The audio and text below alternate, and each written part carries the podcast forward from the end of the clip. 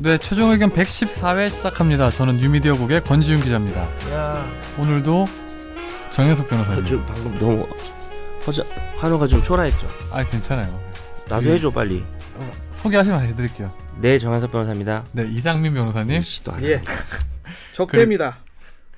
아, 진짜 잘. 뭐라고? 나 진짜 아, 왜? 뭐라고 했어요? 나 진짜 할 말이 많은데 예, 이따 합시다. 적폐라고 니가? 아, 네, 오늘 지난주- 까만 옷 입어서 그런 거예요? 지난주에는 왜 안 왔는지부터 일단은 아 지난주 썰을- 안 오셨나? 썰을 풀어야 돼. 적폐라서 안 온 거예요? 적배라서. 네, 할 말이 많은데. 이상민 변호사님이 할 말이 많답니다. 우리 김선재 아나운서. 안녕하세요. 김선재 아나운서는 요즘 진짜 더 착해진 것 같아요. 힘이 없는 거예요. 그러니까 앞으로도 많이 힘이 어, 없었으면 너무 좋겠어요. 추워서 힘이 없고 왜뭐 맞고 다녔어요? 아니 김선재 아나운서한테? 예전에 비해서 훨씬 더 차분해졌잖아요, 사람이. 좀 차분해지긴 했어요. 네. 네. 메가리가 없다고 앞으로는 그러는데 이 옆에서는 방송에 순종적으로 임할게요. 저런 모습. 오늘 다 왜 이래? 오늘 다 왜 이렇게 아, 뭐 암울하지? 남자친구랑 싸웠어요? 있어야지 싸우지. 아, 왜안 넘어가. 있어야지 싸우지. 뭐 사장님이랑- 넘어갈 것도 없어. 사장님이랑 싸운다든지 우리 회사 사장님? 박정훈 사장님과 뭐 얼굴도 잘 못 사장님이랑 봐서. 싸울 정도면 되게 잘 나가는 사람 아니에요? 오늘 이상민 변호사는 왜 할 말이 많아요? 내가 지난주에 안 온 걸 아주 잘 포장을 하셨더라고요. 뭐 아, 급한 일이 급한 일이 없었어요. 급한 일이 없었는데. 왜안 왔어 주는지. 어, 아니 저 페북 저 누가 가계정 만들어갖고 나한테 욕설 보내더라고. 어, 지지난주에 그 저 뭐냐 난 몰랐어. 그거 그 저 했다고 막 무슨 뭐 뭐, 아 우리 지지난 방송 때 예, 막 뭐, 네. 변호사님이 날짜- 한 얘기 때문에 예, 아 짜증 나갖고 그걸 아, 딱 보는 순간, 진짜로? 음, 그러니까 비난이든 비판이든 감수를 해야 되는 건 맞는데 그건 감수를 제가 다 하거든요. 근데 자기 이름 까고 제가 팟빵 게시판에서도 다 대- 답변해드리고 그래요. 근데 아이 뭐 치사하게 가계정을 만들어 그렇게 어, 하대. 아, 진짜로? 사실 저예요. 대통령님이 안 좋아해요. 그 선생님이 지지하시는 그분이 그런 행동 결코 아름답게 보지 않아요. 그러니까 그렇게 하지 마세요. 아, 진짜. 네. 그래서 어, 나는 죽어야 돼 그러면. 왜? 저는 이제 입사 이래로 수많은 악플과 그렇지. 비판과 어, 이상한 아직도 안 죽었네? 아니 왜냐면은 메시지 요즘에는 SNS들은 다 이렇게 개인 정보를 안 하고도 만들 수가 음, 있잖아요 계정을 그죠. 그러니까뭐 그런 것뿐만이 아니고 막 희롱하는 음. 이런 것도 엄청 많고 장난 아니에요? 차라리 저를 희롱해 주세요. 뭐 아무리 해도 뭐 저보다 맞겠어요. 뭐 저야 뭐 경쟁하는 거야? 누가 전선에서 뭐 누가 불행하라 욕을 야, 누가 다 누가 조용히 해. 먹었기 적폐인가? 때문에. 다 조용히 해. 나는 일베 명예의 전당에 오른 적 있어. 아 그거 그거 옛날 TV 조선 그거. 근데 뭐 저야 뭐 그런 거야 뭐 원래 그런 걸 아주 익숙하고 그렇겠지만 뭐 이상민 변호사야 그런 거를 이제 하는 직업은 아니니까 저는 제가 원래 그때- 그런 걸 해야 되는 직업이고 그런 제가 걸 그때 확 감수해야 하는 빡, 빡이 직업이고 돌았던 게 제가 마침 그때 생일이 끝나고 그 뭐냐 아 그 뭐냐 그 기부를 제가 딱 원래 생일 기부를 하거든요. 어 제가 진짜? 음. 인생 최대의 기부를 딱 하고 나서 기분 어, 딱 좋아지려고 근데 하는데 통장에 제가 들어온 게 없는데 어디, 어디 기부를 하셨어요? 가까운 데 기부를 하셔야죠. 참 타고난 얄미움인 것 같아요. 난 지금 화나고 있는데. 와, 아, 내가- 근데 이거 뭐 어떻게 대처를 해야 마- 되지? 난 전혀 몰랐어요. 마음이 막 후끈해지려고 하는데 갑자기 막 그걸 받으니까 막 짜증 이빨이 나고 이걸 잡아갖고 어디 저 어디 한강에다 가고 고문을 해버려야 되나 막 별별 생각 다 들고 그랬는데 살려줍니다. 열심히 사세요. 바깥에 나가서 담배꽁초를 주세요 그 시간에. 네. 뭐 어제- 지난주에는 뭐 이상민 변호사가 사실 저한테는 얘기를 했었어요. 근데 뭐 음. 너 저는 뭐 약간 의견이 다르긴 했지만 뭐 사람이 생각이 다르니 뭐 무슨 의견이 달라요? 아니 이게 아, 참석과 미참석. 아, 근데 그럴수록 더- 돌이켜 새벽에 생각해 보니까 상민이 형이랑 새벽에 이제 막 서로 문자 주고받고 하니까 사실 저는 사실 그런 거에 되게 둔감한 편이에요. 저도요. 왜냐하면 저는 이제 그런 걸 해야 되는 직업인데 음. 좀 더 생각해 보니까 이상민 변호사 입장에서야 당연히 충분히 그럴 수도 있고 뭐 음. 하루 한 번 정도의 회복기도 그 필요하고 사실. 그런 어. 거 그런 거에 동감해요, 권 기자는? 예. 그러니까 저 이사- 저기 연석이 형이 잘 분- 지내고 있죠. 내가 더 분발해야 되겠다. 어쩐지 너무. 근데 나도 이상민과라 예민 보스. 그래서 이렇게 둘이 나뉘네요. 네. 이 2대 1로 뭐 할까요? 뭐 할까요, 뭐. 악플 달기. 아무튼 오늘 청취자 사연으로 넘어가시죠. 네. 저는 이게 오히려 그래서 이걸 막 못 받아치겠어요. 상민 얘기를 네. 나라고 생각하면 진지해요? 근데 난 참고로 정말 짜증나서 지난주 지난주였나 방송이 그 뭐지 구속 접부심이 지난주였죠. 그거 얘기하면 방송이 지난주? 되게 반응이 좋았어요. 잘 나왔나요? 저희 네, 메일도 조회수가? 많이 오고. 어, 우리가 막 싸웠기 때문에 아니 아니 그 그, 점이 매일 좋았- 그 방송이 좋았다고 이런 식으로 아니- 서로 고민하고 토론하는 아니 그러니까 예. 내 말이 그 말이야. 그러니까 예. 너 내 얘기를 무조건 너랑 다르다고 생각하는 그런 습관이 있더라. 그러니까 연석이 형은 얼굴만 쳐다보고 있으면 다 어, 다른 것 그러니까 같아요. 예. 나랑 말할 때 선재를 쳐다보고 말을 해. 그럼 좀 그렇게 나아질 할게요. 것 같아. 근데 자, 비슷해가지고 두 그래. 사람도 어 그래 선재 보고 여러분 지금 선재 저 근데 보면서 저랑 요새- 얘기하고 있어요. 요새 비판이 지나? 부쩍 어. 줄지 않았나요? 나 요새 힘이 없는데. 그러니까 그러니까 힘이 그렇게 많이 서로 빠졌는데. 누군가 우리가 저한테 얘기하더라고요. 이 방송을 들으면 홀로 외로운 섬에 있는 것 같다고 네. 저한테. 근데 그게 맞는 그분들이 편인 것 모르네. 같아. 이분이 권력인데 여기서. 뭐 내가 권력이에요. 제일 상위 계층인데. 자, 섬에- 어떻게 이 섬에 섬이야? 투장아. 아니 그게 어떻게 섬이야, 그쵸? 아니 이 지금 구도가 저 SBS 뉴스라는데 저기 그 등대고 있는 사람이 제일 왔다예요. 저기가 그러니까 상석이요. 혼자- 여러분 이거 이거 못 보여줘서 정말 왔다처럼 대해주세요 그러면 혼자 저한테. 진짜 제일 거만하게 앉아가지고요. 저희가 예예 이러면서 방송하는 그런 분위기예요. 근데 다행인 것 같아요. 근데 연석이 그 형이 어. 방송 그런 끝나고 지훈이 차 세차해야지. 오늘 추워가지고 오늘 못했어. 끝나고 할. 손세차, 네. 손세차. 쟤는 이렇게 추운 날 손세차를 시킨다. 그 좀 휠 좀 잘 닦아주세요. 발세차 해버릴까 그러면. 발세차 이씨. 휠? 네. 아주 그냥 휠을 다 그냥. 네, 청취자 사연으로 넘어가시죠. 평소 최종 갑자기? 의견을 네. 애청하고 있는 청취자입니다. 잠깐 제 소개를 하면 중견 기업에서 근무하고 있는 과장 말년차 남자입니다. 현재 회사에서 일한 지 2년이 됐고 회사의 갑질 아닌 갑질에 대해 문의하려고 합니다. 주요 경영진은 가족이 운영 중이고 5년 전 회사 대표의 장남 결혼식에 회사의 직원을 시켜서 주차장 안내 및 축의금 접수 등 일을 시켰다고 합니다. 회사 선배들에게 당시 얘기를 들으면 주차장 안내를 하고 있는데 학창 시절 동창을 만나 너무 오. 창피했다고 합니다. 짜증났겠다. 원해서가 아니라 반강제적으로 휴일에 나와서 일을 했을 테니 말이죠. 그런데 대표의 차남이 또 차남이 있어요. 2년 후에 결혼 예정이라는 2년 소문이 회사에 돌기 시작했습니다. 아, 이게 2019년에. 소문이, 소문이 덜, 돌 정도야. 어, 또 이걸 해야 2019년에. 되는구나 이래서. 제가 회사를 옮기지 않는 한 저의 또 동원되어 하기 싫은 주차장 안내 축의금 접수를 하고 있을 것 같은데 재발하지 않도록 조치하는 방법이 없는지 문의드립니다. 네. 아 있죠. 참고로 회사엔 노조가 없고 주요 사안에 대해서 의견을 표현하는 것을 별로 좋아하지 않는 분위기입니다. 이런 회사의 부당한 행위에 대해 슬기롭게 대처하는 방법을 알려달라고 하시네요. 네, 이건 제가 잘 알, 알죠. 어, 많이 본인이 해봤나 알아요? 봐요? 일단 노조를 만드세요. 그리고 노조를 못 만들겠으면 어 힘들겠네. 아 있어요. 좋은 방법이 있어요. 뭐요? 이 차남을 파혼을 시키면 돼요. 어, 에휴, 아, 미안합니다. 네, 진짜 재미도 연석이 없고. 형 발상답네요, 진짜. 모아놓으세요. 저희 자료를 모아놓으시고 나중에 근데 회사하고 차남이 스몰 웨딩 할 수도 있잖아요. 근데 기다려봐. 좀 스몰 어떤- 웨딩 해도 예, 좀 차는 갖고 올 거야. 기다려봐. 이 중견기업 사장의 전례를 봤을 때는 안 갑자기 그럴 것 같아요. 네. 원빈 이나영 보고 삘 받아가지고. 어, 약간 그 좀 괜찮은 사람으로 보이고 싶어서 가족끼리 비공개 이 뭐, 스몰 웨딩. 이게 사실은 네말 듣지도 저는 않아. 뭐 누군가 한 명은 여기서 씹는다 지훈이가. 노조를 만들거나 아니면 그게 안 된다면 이런 걸 사실 뭐 이상민 변호사님 말한 대로 자료를 모아놓는데 자료를 깔 때는 회사를 떠날 때 까야 그렇죠. 떠날 때 까이죠. 그러니까 안 떠났다면 진짜 안 떠날 떠나는 때- 게 문제인데 떠날 때 깔려고 모아놓는 거야. 지금 깔 수가 없어요. 어떻게 지금 뭐 근데 노조가 슬기롭게 법적으로 안 갖고 이거를 안 할 수 있을까요? 저는 이러면 이게 소규모 회사이기 때문에 어디 뭐 야유회를 갔을 때 야자 타임을 하자고 해서 매겨요? 그렇죠 야야 이 새끼야. 너, 너 인마 토요일 날 내가 인마 주차하는데 내가 동창 만났다. 이러면서 없으면. 지금 누구 성대모사예요? 술 근데 마시고 궁금한 나서. 게 이렇게 일을 해주면 대신 축의금은 안 내도 되겠죠? 축의금을 당연히 안 내겠죠 내지 않을 걸? 옛날에 네. 옛날에 내는데 돈을 내고 주지 일도 않을까요? 한다고? 옛날에 태평양에서 일할 때 보면 고문 고문 아저씨들 이제 고위직 출신 고문 아저씨들 아들내미 딸내미 오늘 고문 결혼할 때 두번 보면 얘기하네요. 예. 그분들 또 막 담당 비서들이나 뭐 직원들이나 이런 분들이 딱 이렇게 고생을 해요. 이렇게 와가지고 보면은 그 비서가 막 그 축이 연화장 보내는 거 그것도 사실 한 100원, 150원 더 쓰면은 연화장 다 붙여져서 오거든요. 포장돼가지고 그거를 150원 다 아끼려고 2,000장씩 그걸 붙이고 나 좋은 있어요. 생각 놓고 있어. 났어. 슬기롭게 대처하는 안 갈 수 있는 내 동생도 결혼한다고 하면 되잖아 그날.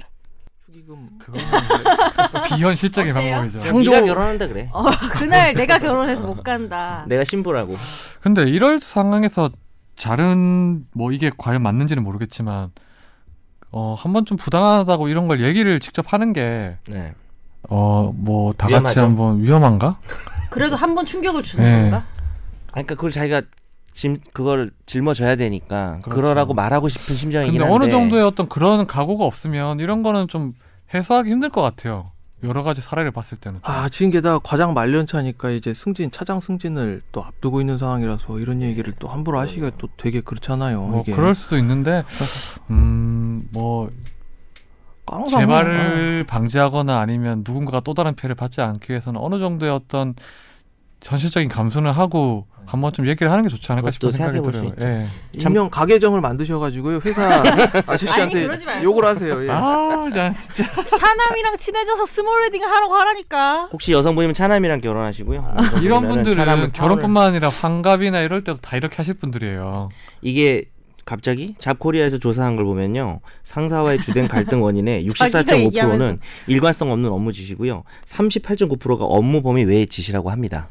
아 근데 제가 생각났는데 저희 선배 중에 한 전 이렇게 명이 끝인가요? 애가 고등학생인데 그 열심히 되게 읽었는데. 평소에도 좀 안 좋아하는 선생님이었나 봐요. 담임 선생님이 약간 이상하다고 소문난. 근데 자기가 결혼을 하게 된 거예요. 네. 근데 누가 결혼한다고 자기랑 담임 선생님이 아. 어. 여잔데 결혼을 하게 됐는데 결혼식을 할 거 아니에요. 보통 훈훈하게 하면은 이제 애들이 선생님 몰래 축가도 그렇죠. 축가도 하고, 하고 그렇지.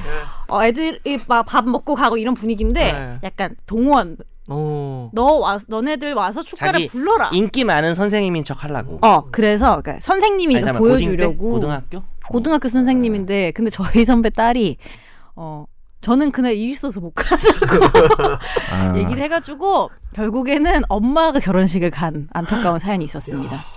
그래서 엄마가 갔다고. 아, 그건 좀 왜냐면은 분발. 이제 딸이 이제 대학 가고 이러려면 손해 볼 수도 있으니까 학생부에서 네. 결국에는 엄마가 갑자기 참고로 직장인 매거진의 조사에 의하면요. 내가 당했던 최악의 갑질 이름을 1위는 자르면 돼요, 나중에. 자기 아들 과학 숙제로 병아리의 탄생을 찍어오라고 해서 양계장까지 갔다 왔다. 네. 재미없나요? 병아리 그 블로그 넘어가시죠. 네. 블로그 뒤지시면 다음 사연으로 있어요. 네. 넘어가시죠. 잘 해결되시길 나 바랍니다. 되게 네. 열심히 조사해서 왔는데. 최근에 아는 분이 답답한 일이 생겨서 문의드립니다. 시골에 땅이 있는데 어느 날 가보니 허락 없이 KT에서 통신 안테나 전봇대를 설치했다는 겁니다. 추가적으로 설치한 곳은 친구 이분 땅 주인의 친구의 땅과 경계라고 합니다. KT에서는 설치한 곳이 이분 땅 지인 땅이 아닌 지인 친구의 땅이라고 왜 옆 땅인데 시비를 거냐고 합니다. 근데 아까 그 친구하고 얘기를 해보니 자기도 그런 보상 관련해서는 연락을 받은 게 없다고 생각합니다. KT는 다음 맵 보면서 지인 친구 땅이라고 하고 있고요. 그래서 지적 공사를 통해 지인 땅임을 확인하고 KT의 보상을 요구하고 싶은데 측량 요청에 대한 비용이 발생하면 KT에 다시 보상을 받을 수 있는지 그리고 측량 결과 정말로 친구의 땅이라면 지인이 쓴 측량에 대한 비용은 어디서 보상받을 수 있는지 궁금합니다. 어허. 네, 마지막도 있네요. 정 변호사님을 왜 사랑한다고 하죠? 정 변호사님 사랑합니다. 수원에 애 둘 키우는 30대 직장인 남자 올리. 아니 왜죠? 이런 씨. 네, 아, 고맙습니다. 네. 정 변호사님 되게 매력적인가 봐요.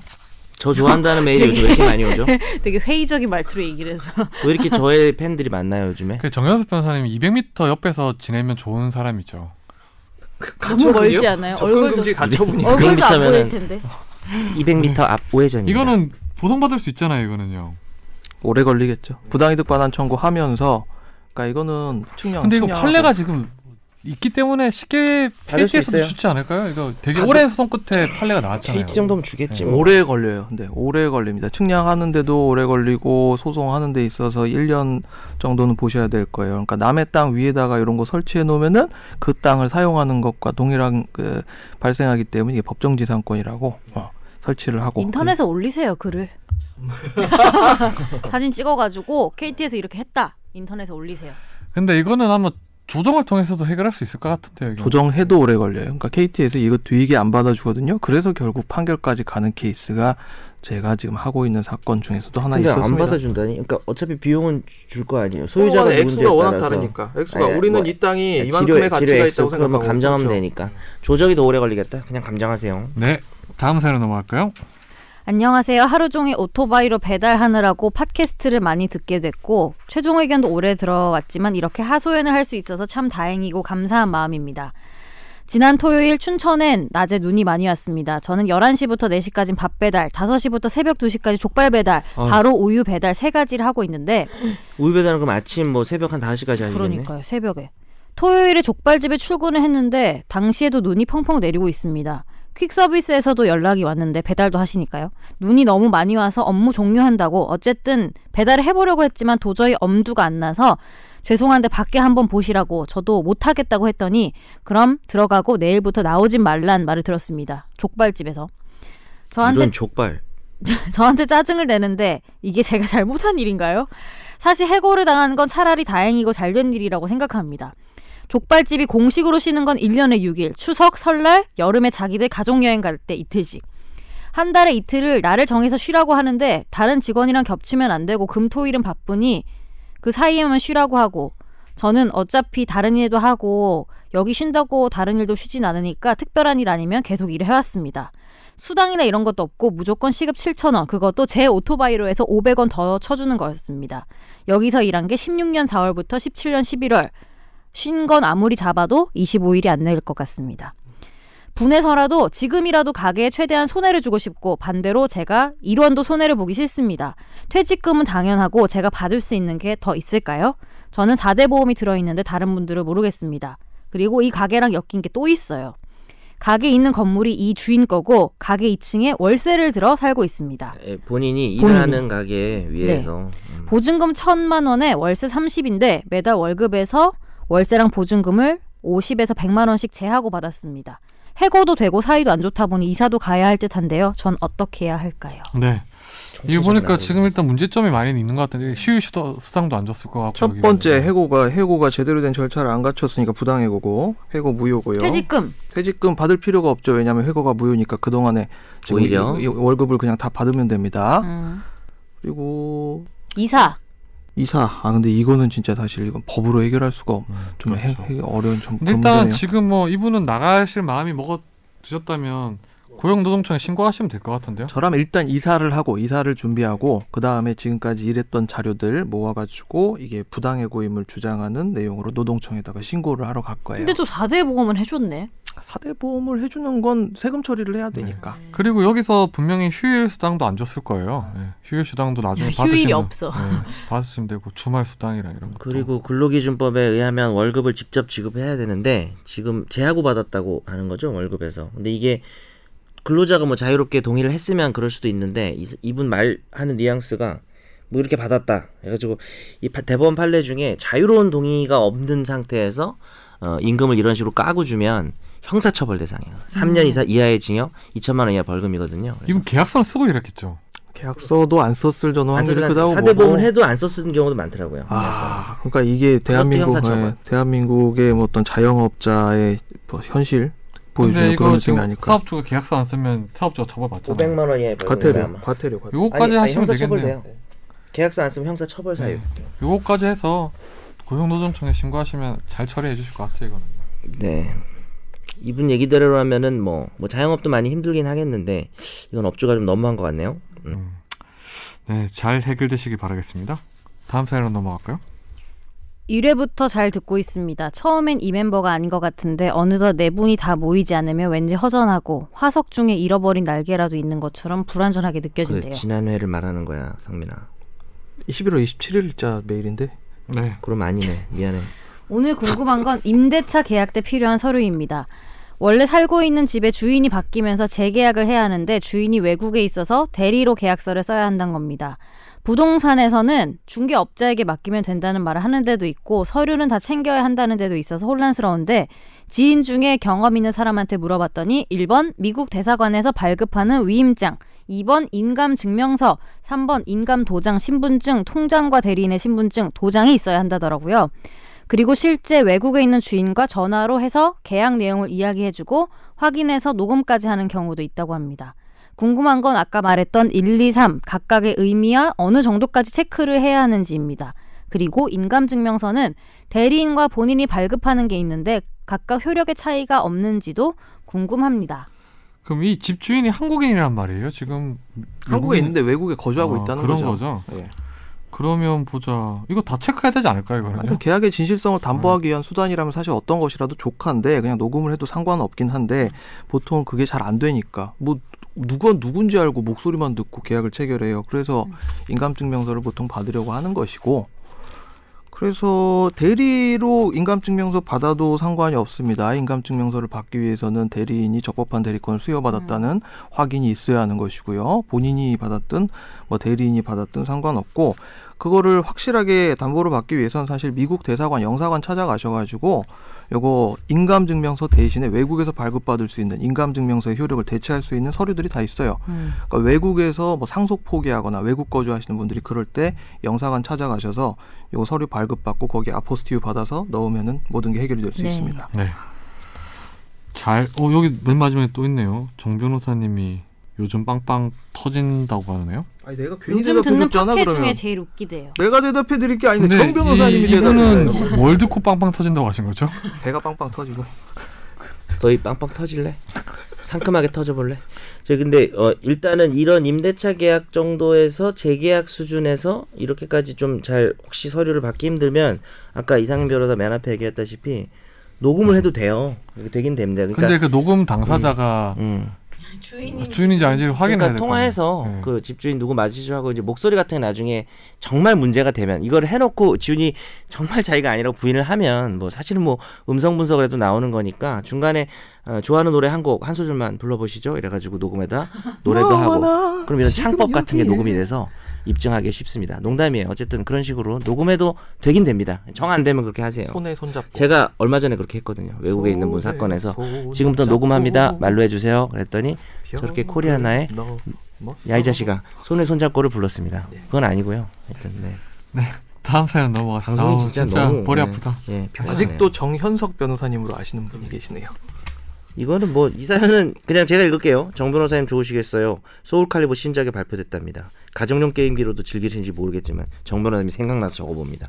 예 알겠습니다. 네. 자, 넘어가시죠. 정현석이 아니라 정연석이에요. 네, 고마워요. 이런 거 네. 보내주셔서 소울 칼리버 제가 3부터 끊었습니다. 그래서 이번에 나온 게 6고요. 어, 별로 발전이 없더라고요. 네, 보니까. 다음 사연 넘어가. 아, 한마디만 더 하면요. 이 게임에서 남코에서 일본에서 우리나라에 왔습니다. 그리고 저의 인터뷰를 해서 왔어요. 다음 차기작에 대해서 제가 영어로 인터뷰를 통해서 게임의 의견을 말해서 반영이 됐었습니다. 뭐 어디까지 해가 진짜 지금 네. 진짜예요, 이건 정말. 진짜인지 아닌지도 남코 모르겠어. 일본 사람들하고 얘기를 했어요. 네, 개발자하고. 그렇게 아, 네, 반응해주지 마세요. 네. 예. 야, 선재 고마워. 저쪽에서 새로운 인턴 분들이 음. 굉장히 비웃고 있어요. 네. 피식 피식. 안녕하세요. 수많은 팟캐스트를 들어왔지만 메일을 보내는 건 처음이래요. 최종 의견 들으면서 구성원의 케미가 참 좋다는 생각을 했고 이분 매일 웃겨. 이런 케미가 112화에서 빵 터진 것 같아 정말 좋았습니다. 약간 오글거리는데 해드릴까요? 넘어가시죠. 이건 너, 뭐 이거 어, 네 이승훈 피자님이 짧게 했던 줄여서. 멘트가 아, 생각났어요. 넘어갔어요. 거침없이 진실을 거침없이 취하는 진실을 기자가, 취재하는 기자가 두 두 명이 명이 있는데 있는데 주진우 한 기자, 명은 주진우, 한 명은 권지윤 권지윤이다. 둘을 네. 둘을 되게 존경한다고. 네. 네. 그리고 더 흑화를 하셔도 좋을 것 같아요. 여튼간에 3년 동안의 로스쿨 생활이 없었다면 저도 권 기자님의 생각과 100% 동일한 생각을 하였을 거예요. 이게 그 방송이죠. 112 김관진. 네. 화. 아, 112 화. 김관진 그때 우리 싸웠던 거. 내가 김관진을 옹호한 게 아니라고 이씨. 예. 3년 동안 법학을 공부하면서 세뇌를 당해서 법, 법조인 한계를 벗어날 순 없네요. 형사 전문 변호사이자 LOL 시즌 6 골드 티어에 빛나는 이 변호사님의 말씀을 들으며 치, 골드. 다시 한번 법조인의 마음을 다지, 다듬는 계기가 됐습니다. 특정 제도에 대해서만 이야기하는 게 아니라 담겨 있는 철학에 대한 다양한 의견을 들으면서 다시 한번 더 생각해 보는 시간을 가지셨대요. 아니 그런 아름다운 철학에 김선재 대한 권 변호사님. 기자님, 응.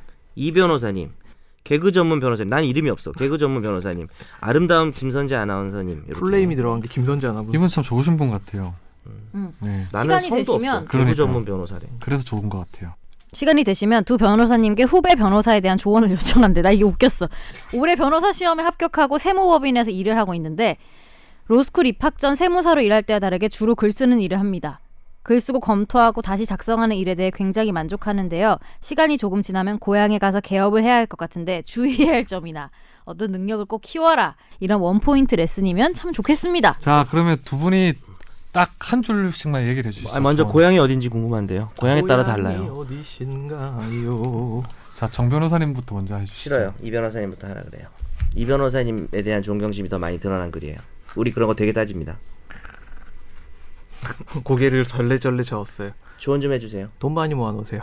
버텨야 됩니다. 초반 2년을 버틸 수 있는 옷가네가 필요합니다. 아, 이건 굉장히 현실적인 문제입니다. 어. 그 2년을 버티고 나면 자기의 브랜드가 형성될 수 있을 2년을 겁니다. 어떻게 버티면 되는 거예요? 그러니까 그러면? 이때까지 모아놨던 돈으로 버티란 것 같아요. 이때까지 모아놨던 아. 돈을 가지고 자기 브랜딩을 이제 해 나가야 되잖아요. 처음에 어디 가가지고 자연스럽게 자기 홍보가 되는 게 아니고 거기 가가지고 자기가 그러니까 2년 얼굴 동안 팔고. 아주 치열하게 살라는 거죠. 치열하게 제가 지금 2년 6개월 치열하게 살았잖아요. 그래서 지금 브랜딩이 됐잖아요. 그래서 지금 사무실 내가 여기 와서 무슨 헬프미 얘기하는 거 봤어? 없어요. 다 합니다. 헬프미 예. 대신 네. 우리가 많이 얘기해 주잖아. 예. 정 변호사님은 하실 말씀 헬프미가 없으시죠? 정확한 발음은 help, help. 그러면 help me. 저는 할 말이 없다고요. 네. 예, 예. 구두 구두 닦는 거 구두 닦는 사람들 보면 찍새와 딱새가 있습니다. 찍새가 중요할까요? 딱새가 중요할까요? 찍새가 중요합니다. 아무리 잘 닦아도 구두를 찍어오지 못하면 일이 없게 되죠. 따라서 구두를 잘 찍어오는 방법을 잘 익히시기 바랍니다. 가장 중요한 건 인간관계겠죠. 이상입니다. 인간관계. 그래서 왜 날 쳐다봐 임마. 아 죄송합니다. 방송 중에 너나 잘해 이런 거 아니었을까? 저는 저기- 똑똑한 것 같아요. 대놓고 웃어도 권 기자님, 돼요. 거기서 등 저, 감지 말고 저 그냥 같은 웃어도 예, 사람이 너나 인간관계 저 같은 사람이 오히려 인간관계가 좋아요. 거짓된 인간관계를 많이 만들어놨습니다. 그건 알는 것 같아요. 노래방 자주 그러니까 나의- 가시잖아요. 많이 너처럼 만들어놨어요. 나의 본 다양한 분야로 노래방을 많이 가시고 다양한 곳도 많이 가시잖아요. 너처럼 나의 본질을 알지 못하는 그런 나 사람들은 그거 저 속아서 생각났어요, 온답니다. 우리. 그 있잖아요. 우리 한동안 금치거로 했던 거. 정 돼요. 변호사님. 토끼바 토끼바 나 얘기 안 했어요. 말하는 그거. 말하는 곳 그곳. 마음이 토끼바 직원까지 고객으로 할 기세야. 외로운 야, 마음이 나무위키 못 봤어? 도달하는 토킹바라는 곳. 단어를 쓰는 사람일수록 그런데 안 가봤다는 거야. 왜냐하면 토킹바가 가는 사람들은 그런 단어 안 써. 나도 그건 몰랐어. 그게 근데 갔는데 그 썼잖아요. 당시 90년대 2000년대 신림동의 사회 현상으로 문제됐던 그래서 오히려 정 변호사 그 사회 현상에 관심을 가진 사람이었지 그런데 들어주는 사람은 아니다 이런 나무위키의 각주 의견 감사합니다 본인이 잔 거 아니에요? 계속 읽어주시죠. 아니에요 네. 좀 그렇게 할 일 없진 않아요 또 권 기자님 칭찬인데 들으실래요 말래요? 아니요, 넘어가시죠. 네 넘어갈게요. 기사가 나한테 마음에 든다 뭐 이런 거 나한테 있습니다. 질문이 있네. 김아나님께도 그렇죠. 질문은 이거예요. 이게 질문이 이거. 사실 이게 주제야 이게 주제. 질문 하나만 한데 32살 남성이 소개팅에서 자꾸 까입니다. 여성 입장에서 볼 때 소개팅 자리에서 남성에게 매력을 느끼는 지점이 어떤 게 있을까요? 외모가 전부이겠죠? 근데 김선재 아나운서한테 이런 걸 물어보면 좀 그렇잖아요. 김선재 아나운서가 노말한 성격이 아니니까 뭐 약간 야 진짜 내가 이런 네, 대우를 받고 여기서 독특한 어떤 노말- 제가 얘기하는 거 반대로 하시면 되게 아니 얼척없죠. 되게 얼척없죠 이거. 예. 어 이게 본인 또 본인 이야기인지 지인인지가 중요하거든요. 음. 그래도 현재 지금 막 되게 조언하고 싶어 하는데 들어보죠 들어봅시다. 제가 어떻게 하면 같은 남, 네, 연애 전문가야. 외모가 어떻게 하면 분인가요? 남성을 매력 어필할 수 들어보세요. 있니 어, 우리들의 어, 매력을 일단 좀 나이 때문은 아닌 것 같습니다. 예. 나이 때문은 아닌 것 32살 같습니다. 좋은 나이입니다 네, 좋은 나이입니다. 네. 어 근데 나는 외모가 나쁜 나인가 그러면? 나쁜 나이입니다. 혹시 얼굴이 좀 혼나야 되는 얼굴일까요? 그런 거 아니겠죠? 어 근데 외모가 전부인 것보다는 네. 어 자기가 자기 외모를 신경 쓰는 듯한 느낌을 어. 풍기는 것이 더욱 문제라고 그거 생각합니다. 뭐가 있어요? 너무 신경 쓰- 어떻게 할 수 있어요 그거? 바버샵. 그거는 몇 번만 얘기를 해봐도 자기가 좀 자신감이 있냐 없냐는 다를 수 있지 않나요? 그래요? 아 신경을 그냥- 쓴다는 게 자신감이 있다는 거예요? 그러니까 이런 거지. 예를 들면은 굳이 내가 외모가 좀 안 된다고 스스로 판단을 하면은 아, 굳이 그걸 혼자 말로 안 알아서 해도 너무 친절하다거나 막 오히려 약간 그런 것보다는 그러니까 저 사람이 음. 스스로 얼굴이 못생겼다고 생각하는 느낌이 들지 않는 게 중요하다. 들지 않는 게 중요하다. 혹시 그- 죄송한데요. 혹시 정말 죄송한데요. 그냥 못생긴 사람 보고 그렇게 생각하는 건 아니죠. 아니 저 그렇게 되면 정말 희망이 없는 거예요. 외모가 전부는 우리- 아니라고 네, 생각합니다. 그런 건 아니죠. 근데 네. 매력을 소개팅에서 매력을 느끼는 지점은 어 너무 달고 달지 않았지만 말을 잘하는 거 아닐까요? 네. 근데 저거 정말 중요해요. 제가 아, 솔직히 저한테 물어봐야 돼요. 제가 소개팅을 80번 했잖아요. 아, 저, 저 인턴이 저, 인턴이- 저 인턴분 너무 육성으로 놀라시는 거 아니에요? 그래서 아 제가 이제 그 아. 사법 연수원 시절에 네. 아니, 되- 아니 그 좀 정말 되게- 나이가 많은 사- 그 연수생이었잖아요. 되게 문란하신 나이가 분이었어요. 그, 야, 소개팅을 많이 하면 문란해요? 토킹보다 아, 너는 소개팅 때 뭐 하냐? 우리 너 토킹버보다 도대체 이상하다. 야, 너 소개팅 때 뭐 하는 게 문란하냐? 그래서 여러분이 차 마시는 거야, 이 바보야. 부끄러워서 내가 이 부끄러워서 바보가 소개팅 때서 빨리 뭐- 얘기해 봐요. 80번 네? 한 얘기. 제가 2년 동안 80번을 했습니다. 네. 그래서 소개팅을 아니 근데 저도 뭐 진짜 사실 저한테 한 질문이 아니라 저도 정리가 안 되는데 지금 얘기하신 게 되게 중요한 것 같아요. 남 남자는 뭐 여자랑 남 조금 다른 것 같은데 남자는 말을 잘해야 되는데 달코다는 느낌은 어 또안 너무 돼요. 이상하게 잘하면 안 돼. 너무 또 말을 그거 정말 중요해요. 어, 뺀질뺀질하게 하면 안 돼요. 순수함을 간직한 언변 이런 거 미안합니다 넘어가시죠 이게 가끔 느끼는 건데 우리가 법률을 이야기할 때는 이렇게 활기차지 않은 상상법이 연애할 때 보면 정말 원래 아니, 연예인이 오늘 제일 정말- 재밌지 않아요? 오늘 집중 탐구 주제가 너무 마음에 아니요. 들어요. 지금 이게 집중 탐구 아니 주제죠. 애옥에 집사한 친구가 있다니까 그때 만났잖아요. 애옥의 애옥의 집산 친구는 집산 한번 사람이 출연해야 누군데요? 되는 거 아니야? 지금 한 열 번쯤 얘기한 거 뭘 해요? 같은데. 그때 그때 내가 소개시켜줬던 그 친구 그 애 오게 해요. 애 오게. 애옥의 집산 친구. 아니 미안합니다. 그분이 집을 산 거랑 저랑 무슨 상관이 있어요? 약간 지금 대출을 받았긴 한데 집 집을 샀다니까. 소개팅 뭐 하시고 싶으면 하시고 뭐 그냥 아, 어, 안 돼요. 어, 꼭안 해도 돼요, 소개팅이 급할 수도 있죠. 소개팅. 권지훈 소개팅이 우리 전체 에피소드 중에서 1위 아닙니까? 모든 사람들이 가장 많이 들어. 근데 인턴분들은 그리고 새로 오시면 권지훈 25회 기자 있어요, 25회. 소개팅 에피소드는 그거는 한번 듣고 오셔야 돼요. 그거는 들으면 권지훈 기자가 완전히 그냥 여기서 저는 모든 그리고 걸 소개팅 하기 라버덜러덜. 전에 카톡을 너무 많이 그때부터 하지 흑화가 말라는 됐지. 말씀을 드립니다. 제가 제 경험상 그렇지. 제일 별로였던 야 게 선재가 되게 중요한 그러니까 뭐였냐면은 얘기 되게 많이 해요. 들으면 다 많이 공감이 해봐서 아는 거지. 아, 저, 아, 저는 근데 인정해. 왜냐면 소개팅으로 되게 많이 사귀어가지고 사람을 되게 많이 대부분 소개팅이었어요. 아, 저쪽이 그 사귄 약간 남자가. 몰라 아닌가? 네. 근데 뮬라? 소개팅 하기 전에 그 동양의 네. 지나치게 민- 아는 밀란. 모르는 사람이잖아요. 사실 소개팅 하기 전까지는. 근데 거의 아는 사람이고 어, 말이 너무 많으면 안 돼. 어, 약간 거의 카톡에서. 썸남인 것처럼 연락하고 막 어, 이런 그리고 게 막 좀 너무 부담스럽더라고요. 친절하게 뭐 여기를 오셔서 이렇게 오시고요. 막 그냥 이것도 약간 되게 할 말만 하세요. 제가, 어디서 제가, 봅시다. 제가 와이프하고 사실- 결혼을 하게 된 이유가 제가 저 아는 형님한테 되게 똑똑한 형한테 이게 제 와이프를 원래 소개를 시켜주려다가 그 형이 이제 소개팅 안 했어요. 그래갖고 내가 미안해갖고 와이프한테 밥을 사줬거든요. 아니 되잖아요. 소개팅 해주려고 할 때 그 와이프분이랑 지인이었어요. 두 분. 그렇죠. 같은 친구, 반 친구. 반이라 아니, 아니 저제 이제 아. 선배였고 태평양에 근무할 때 선배 형이었고 제 와이프는 그때 김현장에 다니고 있었고 그래갖고 둘이 음. 아니 한번 너랑 만나봤- 어떻게 알았냐고. 와이프랑 어떻게 아는 사이? 와이프는 이제 저 연- 연수원 동기. 같은 연수원 반이- 아, 같은 반이라고 같은 했어요? 반이었죠. 네. 뭐 몰라요. 그래서 저는 관- 관심이 없어서 까먹었어요. 네, 소개를 시켜주려고 아니, 했는데 안 나쁘려고 만난다고 했는데. 해서 미안해 미안해 미안해. 어쨌든 그래서 예. 안 만난다고 그래서 제가 이렇게 밥을 한번 사줬는데 그때부터 막 좋다고 막 이렇게 해갖고 결혼까지 뭐, 아, 하게 그- 그럼 됐습니다. 네. 뭐 지자랑은 나중에 하시죠. 너 지금 와이프가 널 보고 반했다는 네, 얘기 아니야? 알겠습니다. 이 자식아. 그 되는 소개팅 거거든요. 잘하는 건 나중에 정연석 변호사님한테 물어보고 아니, 정 근데 잘하는 게 변호사님은 아니라 많이 지금도 한 거예요. 소개팅을 자주 하기 때문에 지금도 그러니까 많이 네. 하다 보니까 느낀 게 많았고 저는 잘 저- 잘했다는 게 아니라 정리를 못 하는데 선재 아나운서 얘기를 들으니까 공감이 많이 간다. 이 공감은 내가 그때 왜 그렇게 안 했을까 뭐 이런 것일 수도 있는 거죠. 아니, 좀 형이 그때 변호사님은- 컴퓨터에 카톡이 전 잘못 없었죠. 알았어요. 조용히 하세요. 최근에도 하셨잖아요, 몇 번. 제가요? 제가 결혼을 했는데 소개팅을 해요? 네. 내가 그때 왜요? 차만 마신다는데 잡았더라면. 해도 되죠 뭐. 아 그래요? 차만 마시는 그 거라면. 얘기도 신기한데? 조만간 이혼 특집. 네. 누가 알려주진 않았어. 네, 오늘 집중 탐구로 넘어가도록 하겠습니다. 예. 어, 내 화제 판결 또 넘어갔어.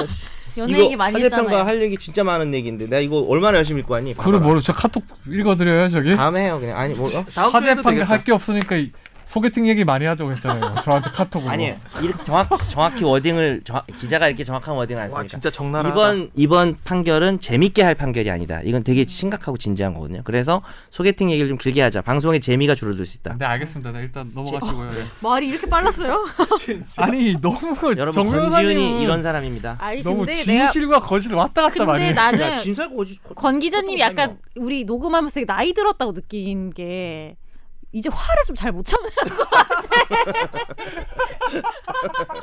네, 옛날에는 지훈아, 되게 있는 오메가 3 좀 먹어봐. 오메가 나는 3. 그건 동감을 해요. 나는 왜 어, 되게 쉽게 동감하냐면 잘해. 너너 여성 뭐 예전에는 이런 게 가끔씩 아, 보면 재미있고 즐거웠는데 이제 자주 하니까 막 너 지금 갱년기 갱년기 증상인데 약간 여성 갱년기 쪽이야. 우리 엄마 같아. 우리 여성용 엄마 화 되게 오메 잘 어 낸단 여성용 말이야. 오메가 3 먹고 남성용 갱년기 또 다르거든 종류가. 내가 조만간 뭐? 더 심각해야. 네, 다행인 줄 어. 소리가 알아. 소리를 지를 수 있어 다행, 이러다가. 다행인 줄 알아. 네. 오늘 집중탐구 주제는 그 이영렬 변호사가 이제 청탁금지법 관련해서 기소가 됐는데 무죄가 네. 나왔어요. 이거 관련해서 이제 근데 생각보다 이게 이슈가 많이 안 됐어요. 내가 뉴스 했었는데 왜 네. 이슈가 많이 안 됐을까요? 다른 음. 뉴스가 중요한 게 아니 있었을까요? 그런 거라기보다는 이거를 두고 어 언론에서 지금 많이 관심 안 가지고 있는 거 맞아요. 왜냐하면 법조에서 다른 일들이 너무 많아가지고 그러니까 이게 무슨 예. 어떤 외압에 의해서 그런 건 전혀 아니죠. 그런 건 이게 아니고 예, 그냥 지금 밀렸어요. 너무 다른 일들이 많아요. 적폐 수사든 관련해서 많기 때문에 그래서 그러는데 일부러 어, 이거를 선정한 거죠. 네. 검사가.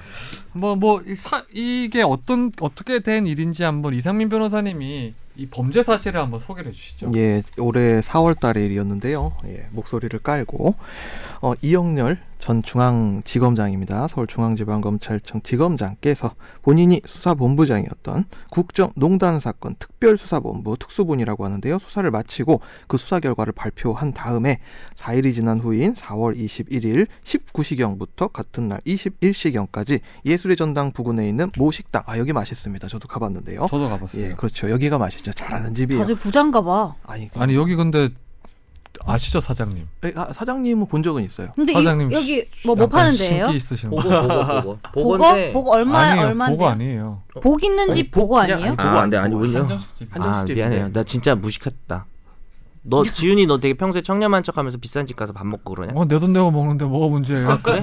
청렴한 사람은 네 돈 내고도 먹으면 안돼 이거 근데 그렇게 비싸진 않아요. 근데 여기 얼마짜리 집인데요? 이게 지금 식비가 1인당 9만 5천 원 나왔다는데 이분들이 뭐 그렇게까지 뭐 좀 비싼 편이긴 한데 아. 술도 먹고 비싼 어, 걸 지훈이 갑자기 되게 먹었겠지. 돈 많은 사람 같아 가정집 근데 뭐 나야 뭐 이런 게 쓰면 안 돼요? 저는요 뭐 아무튼 예. 아, 모르, 잘 모르겠는데 안 될 것 같아 이그 날 뒤에 수사 결과 발표한 날 뒤에 누구랑 밥을 먹었던 거죠? 자, 이영렬 지검장 그리고 노승권 1차장 검사 그리고 수사팀장 등 특별수사본부 간부 7명과 안태근 검찰국장 안태근 아저씨는 이제 얼굴이 많이 밝 이, 옛날에 이제 노회찬 의원이라 한다가리 하면서 이제 예, 많이 그 검찰부는 팔렸죠. 이제 법무부 소속인 네, 거죠 안택은 법무부, 법무부 검찰국장과 검찰국장. 검찰과장하고 형사기획과장하고 법무부랑 검 법무부 간부 세 명하고 밥을 먹었던 거죠. 그렇- 그렇죠 그렇죠. 수사팀이 예. 그러고 돈을 주지 않았나요? 예, 이영렬 지검장이 이선욱 검찰과장과 박세현 형사기획과장한테 경력금 명목으로 현금 100만 원씩이 들어있는 봉투를 건네고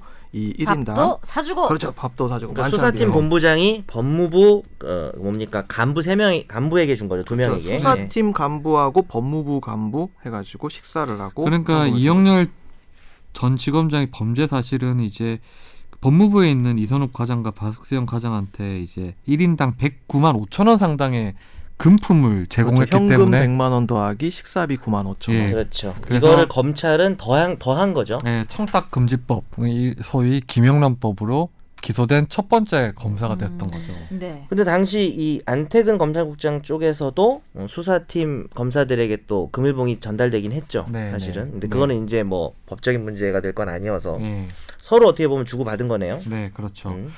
그런데 이제 그 무죄가 나왔어요. 이영렬 전 지검장 같은 경우는 이거를 이제 기소가 될 때부터 계속 이제 뭐 자기는 죄가 없다 김영란법 위반이 아니다라고 했었어요. 네. 예.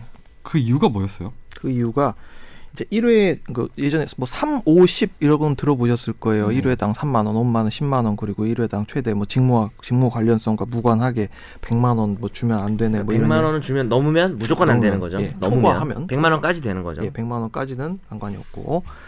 그래서 이제 물론 100만 원까지도 이제 과태료 대상이긴 합니다. 근데 형사 처벌 대상 여부에 대해서는 이제 100만 원 초과의 경우면 처벌을 받게 되는데 여기에 대해서 몇 가지 예외 사유들을 규정을 하고 있거든요. 거기에 이런 내용이 있습니다. 8조 3항 제1호를 살펴보면 공공기관이 소속 공직자 등이나 파견 공직자 등에게 지급하거나 상급 공직자 등이 위로, 격려, 보상 등의 목적으로 하급 공직자 등에게 제공하는 금품 등에 대해서는 아, 이 수수를 금지하는 금품에 해당하지 않는 것으로 보는 예외 사유에 해당한다고 주장을 했던 것이죠. 그 중에 격려라는 거죠. 그렇죠. 경력은 근데 이제 또 핵심은 그 음식물이 두 명, 그러니까 사실 음식은 다 쏜 거죠. 모두에게 쐈는데 특히 문제된 두 명에게 1인당 9만 5천 원을 쏜 거고 그 두 명에게 100만 원씩 줬으니까 검찰 입장에서는 그 100만 원의 현금과 9만 5천 원 식비를 더하면 1인에게 109만 5천 원을 줬으니까 뭐 이유 여하를 막론하고 100만 안 음. 원 된다는 넘었으니까. 거고. 음. 네, 그리고 어. 기본적으로 음.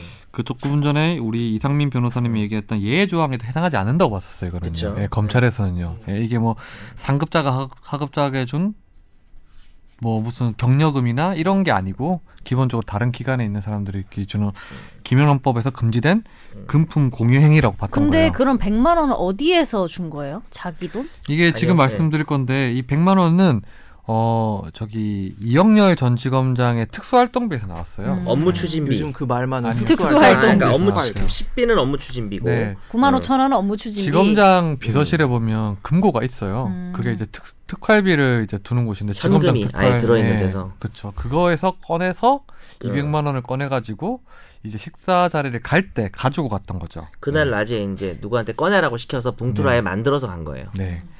이게 지금 문제가 된 특활비입니다, 이게. 그래서 지금 법원에서 일단 무죄가 나왔어요. 예. 네. 무죄가 나온 이유가 뭐예요? 무죄가 나온 이유는 일단 100만 원과 9만 5천 원을 검찰에선 더해가지고 100만 원 초과로 기소를 했잖아요. 네. 그 두 개를 잘랐습니다. 근데 이게 자른 거 맞아요? 이게 제일 중요한 얘기야 지금 네. 사실 이거는 어때요?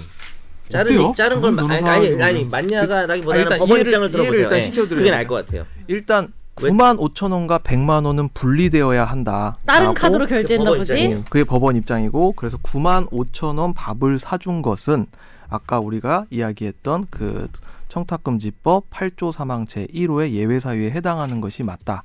그리고 그 9만 5천 원을 109만 5천 원에서 빼고 나면은 100만 원이 남는데 100만 원을 준 거는 과태료 대상이지 100만 원 초과 금액이 아니기 때문에 더 이상 살펴볼 것 없이 무죄 이렇게 네, 결론을 냈던 그리고 것이죠. 뭐 일단 그것도 살펴보긴 했었어요. 이게 뭐 정말 상급자가 하급자에게 주는 예외 조항에 해당하는지. 예. 예. 근데 법원에서는 이제 예외 조항에 해당한다고 봤었어요. 이걸요. 이제 이영렬 전 지검장과 법무부에 있는 과장이라도 하더라도 기본적으로 그 검찰국 과장하고 형사기획과장 같은 경우에는 이제 이영렬 전 지검 이영렬 지검장을 상급자로 받고 예. 기존의 검찰 법무부 관계에서 봤을 때도 당연히 상급자기 때문에 이영렬 전 지검장이 그래서 이영렬 전 지검장이 이제 두 법무부 과장한테 준 거는 상급자가 하급자에게 준 경력음이지 이거는 이제 공무원끼리 서로 주고받으면 안 되는 금품 제공 행위가 아니다라고 법- 법원이 판단했던 거죠. 네, 근데 제가 회사 다니면서 스- 생전 상급자한테 경력금 격려도 잘 받아본 적이 없는데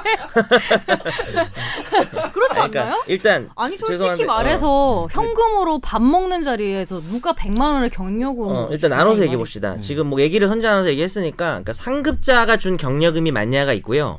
100만 원과 9만 5천 원을 분리하는 게 맞냐 두 일단 개가 먼저 다르거든요. 후자를 먼저 얘기를 해야 될것 아, 같아요. 후자를 먼저 얘기하는 게 100만 좋겠어요. 원하고 예. 9만 5천 원을 가리는 게 판결문도 어때요? 그 순서로 돼 있긴 예. 해요. 예. 어떠세요?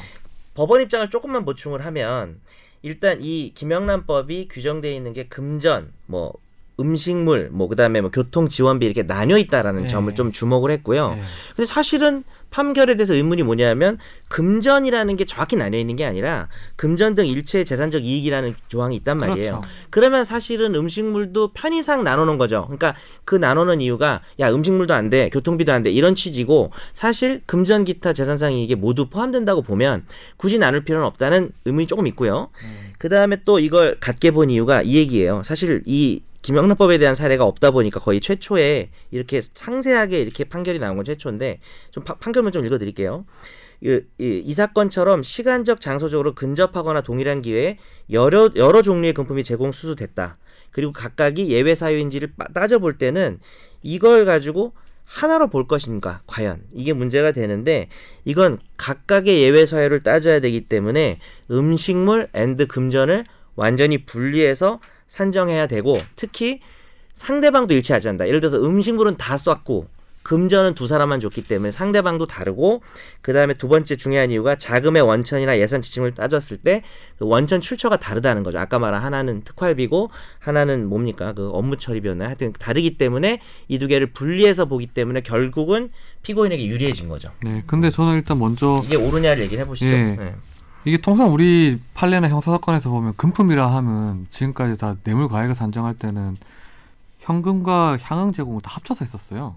전 그래서 이 분리하는 게 약간 좀 이상하긴 했었어요. 왜냐하면 유사한 어떤 금품 제공 사건에 대해서는 전부 다 골프 접대 비용이든 현금으로 준 돈이든 이걸 다 합쳐서 이제 뇌물가액으로 해가지고 형량을 정하고 이제 그렇게 했었는데 요거는 그거를 좀 구분했다는 건 좀 이상하고 또 그 자금의 출처 때문에 바꿨다는 건 저는 그건 중요한 것 같진 않아요. 이게 어. 수수자 입장을 생각해야 되는 어차피 거지. 예. 누구한테 주- 어, 예, 줬다는 줬느냐. 거지. 예를 들어서 뭐 어떤 기업가가 공무원한테 돈을 줬을 때는 이게 돈이 뭐 회사 자금이든 뭐 개인 돈이든 중요치 않잖아요. 이거는 어차피 뇌물이니까 그거는. 그렇죠. 예. 음. 다만 제 생각은 그래요. 그러니까 이 1심 판결은 그 지금 말한 권 기자 얘기가 일리가 있고 얼마인지 바뀔 수도 있다라고 생각을 해요. 이 판단은 어 해석이 다의적일 수 있다고 생각하는데 그렇지만 다만 권 기자가 얘기하신 그 일반 뇌물 사건하고의 차이를 굳이 보자면 판결문의 입장을 보자면 김영란법의 특수성이 좀 있다는 거죠. 예를 들어서 정말 세세하게 전면적으로 모든 청탁을 금지하는 법이다 보니까 강력한 법이죠. 그러다 보니까 뭐 350이라는 공식처럼 유형별로 금액도 정해져 있고 어, 그 유형별로 의미도 좀 다를 수 있기 때문에 저는 이번 법원의 판결에 뭐 지지와 비판을 떠나서 찬성 반대를 떠나서 이런 법리 구성이 최초로 있었던 거잖아요. 김영란법에 대해서 해석이 이 해석이 절대 불가능한 해석이라고 생각하진 음. 않아요. 어, 있을 수는 있다고 근데 봅니다. 저는 좀, 좀 짜증나는 게 물론 특수활동비 하면서 맨날 나오는 거지만 자기 돈에서 안 주고 특수활동비에서 줬다는 건 짜증나는데 그냥 보통 사람의 그렇죠. 시각으로 봤을 때 그런 것도 있는데 사실 저는 그 아까 지금 정변 선생 말씀하셨는데 어 우리가 저는 싸움 이게 얘기가 입법 많아져. 목적을 싸우자. 따져봤을 때는 이게 합치는 게 맞았다고 저는 봐요. 이게 저는 일단 무죄가 무죄는 맞다고 봐요. 왜냐면 기소도 약간 무리했다고 저는 보는 시각이 있는데 무죄가 맞는 이유는 좀 이따 얘기하고 예. 어쨌든 이거는 틀렸다. 예, 요거는 왜 틀렸냐고 보면 이게 입법 목적을 따졌다면 사실 입법 목적이라는 게 김영란법을 조금만 봤다면 이게 음. 공무원한테 일체 제공되는 금품을 다 없애자는 취지였어요. 다 없애려고 예. 세분한 거지 사실은. 이것도 그래서 안 되고 이것도 저것도 안 되고 저것도 안 되고 되게 세분한 이유가 워낙 공무원들이 다양한 종류의 금품을 받으니까 음, 그 맞아? 어. 너희는 이것도 받으면 안 되고 저것도 받으면 안 되고 요것도 받으면 안 돼. 이래서 세분을 했던 거지. 이렇게 그치. 음. 여기에 적용하려고 나눴던 건 아니거든요. 저도 사실은 예. 결국 그 입장이에요. 예, 입법 동의하는데 취지를 봤을 때는 이렇게 나눴으면 안 돼. 나눈 여- 이유는 이제 수많은 형태의 금품과 향응을 다 받지 말라는 차원에서 나눴던 차원이지. 거기 때- 나눴던 거지. 100만 원 밑으로 만들어 주려고 나누는 거는 사실은 예. 그렇죠. 아닌 거죠. 예. 사실은 좀 그러니까 이 반대로 판결이 되는 거지. 말도 안 되다 뭐 적폐 판사다 이런 식의 좀 비판보다는 우리가 좀 따져볼 필요가 있고 저는 예. 이런 판결도 솔직히 말해서 가능하다고 봐요. 예. 근데 저도 이 부분에 있어서 권지훈 기자랑 의견은 좀 같아요. 다른 어, 그냥 이거는 합쳐서 보는 게 맞지 않았나라고 싶습니다. 그리고 이 기소를 두고 이제 조금 전에 얘기를 했었는데 사실 이게 김영란법이 되냐 안 되냐. 그리고 두 번째가 이제 어 과연 법무부와 검찰이 이영렬 지검장이 상급자냐 하급자냐 맞아. 문제인데 그 얘기 좀 해보시죠. 이 변호사님 보시기는 어떠세요? 상급자냐? 그러니까 아까 권 기자님이 이야기를 하신 바에 사실 이제 저는 그 이야기를 아까 이따가 하려고 했는데 아 결과에 대해서는 전적으로 이 저는 이 결과를 지지를 합니다. 예. 상급자나 하급자냐 이게 법무부 소속이니 아니면 어디 파견을 가 있느니 그거에 따라 가지고 상하급자가 아니라고 하는 건 대단히 기교적인 뭐. 해석이고 네, 이 부분은 맞아요. 예, 어, 그거는 관계가. 저는 말이 안 된다고 보고 다만 100만 원과 9만 5천 원을 따로 나눠서 보는 거는 이건 또한 대단히 기교적인 해석이 아닐까 싶거든요. 그리고 아까 또 얘기가 나왔지만 입법 목적 자체가 이게 원래 뇌물죄를 처벌하는 취지가 이게 에, 그 공무에 있어서 결백성, 청렴성을 유지하고자 하는 취지에다가 이제 기스나지 말라. 사람들의 공무원에 대한 어떤 믿음이 기스내지 말라. 이런 취지가 있는데 그동안 이게 너무너무너무너무 이게 그 그렇지 않았단 말이에요. 옛날에 보면 뭐 공무원 어디 지역 공무원 하면은 자기 저 돈 안 쓰고 밥 먹고 사는 방법 막 이런 게 막 써 있는 적도 있어요. 그러니까 그런 거 하지 말라고 이렇게 만들어 놨는데 이거를 100만 원, 109만 5천 원 이런 식으로 쪼갠다? 그게 이쪽 포켓에서 나오든 이쪽 포켓에서 나오든 받는 사람 입장에서 무슨 차이가 있어? 하나도 차이가 없지. 그러니까 이거 뭐 사실 이 현금으로 이렇게 특활비 주는 거 자체가 저는 되게 그렇더라고요. 그냥 카드 쓰고 주라고 하면 안 되나? 아, 그거는 뭐 스- 사실 이거는 좀 저는 느꼈던 게 사실은 이게 처음에 이걸 했을 때 저는 되게 문제적인 거라고 봤어요. 이거 근데 과연 김영란법으로 처벌을 해야 되냐에 음. 대해서는 저는 좀 달랐어요. 왜냐하면 우리 기존의 통상 법무부와 검찰의 관계 봤을 때는 누구 하나 의심 없이 이영렬 고검 고검장이죠. 그 법무부 검찰과장이면 부장 검사급이에요. 파견이 사실상 거의 제도화처럼 돼 있는 상황에서 상급자이긴 맞아요. 상급자가 예, 상급자는 분명히 이영렬 지검장이 그리고 뭐 그 법무부 과장들은 하급자겠죠. 그리고 당연히 이영렬 지검장한테 잘 보이고 싶은 사람들은 법무부 검찰과장일 거예요. 네. 그렇긴 하죠. 예. 음. 그래서 이게 상급자가 하급자한테 가- 상급자 하급자 관계는 맞는 것 같아. 요 그럼 상급자 하급자한테 돈을 줄 수 있냐?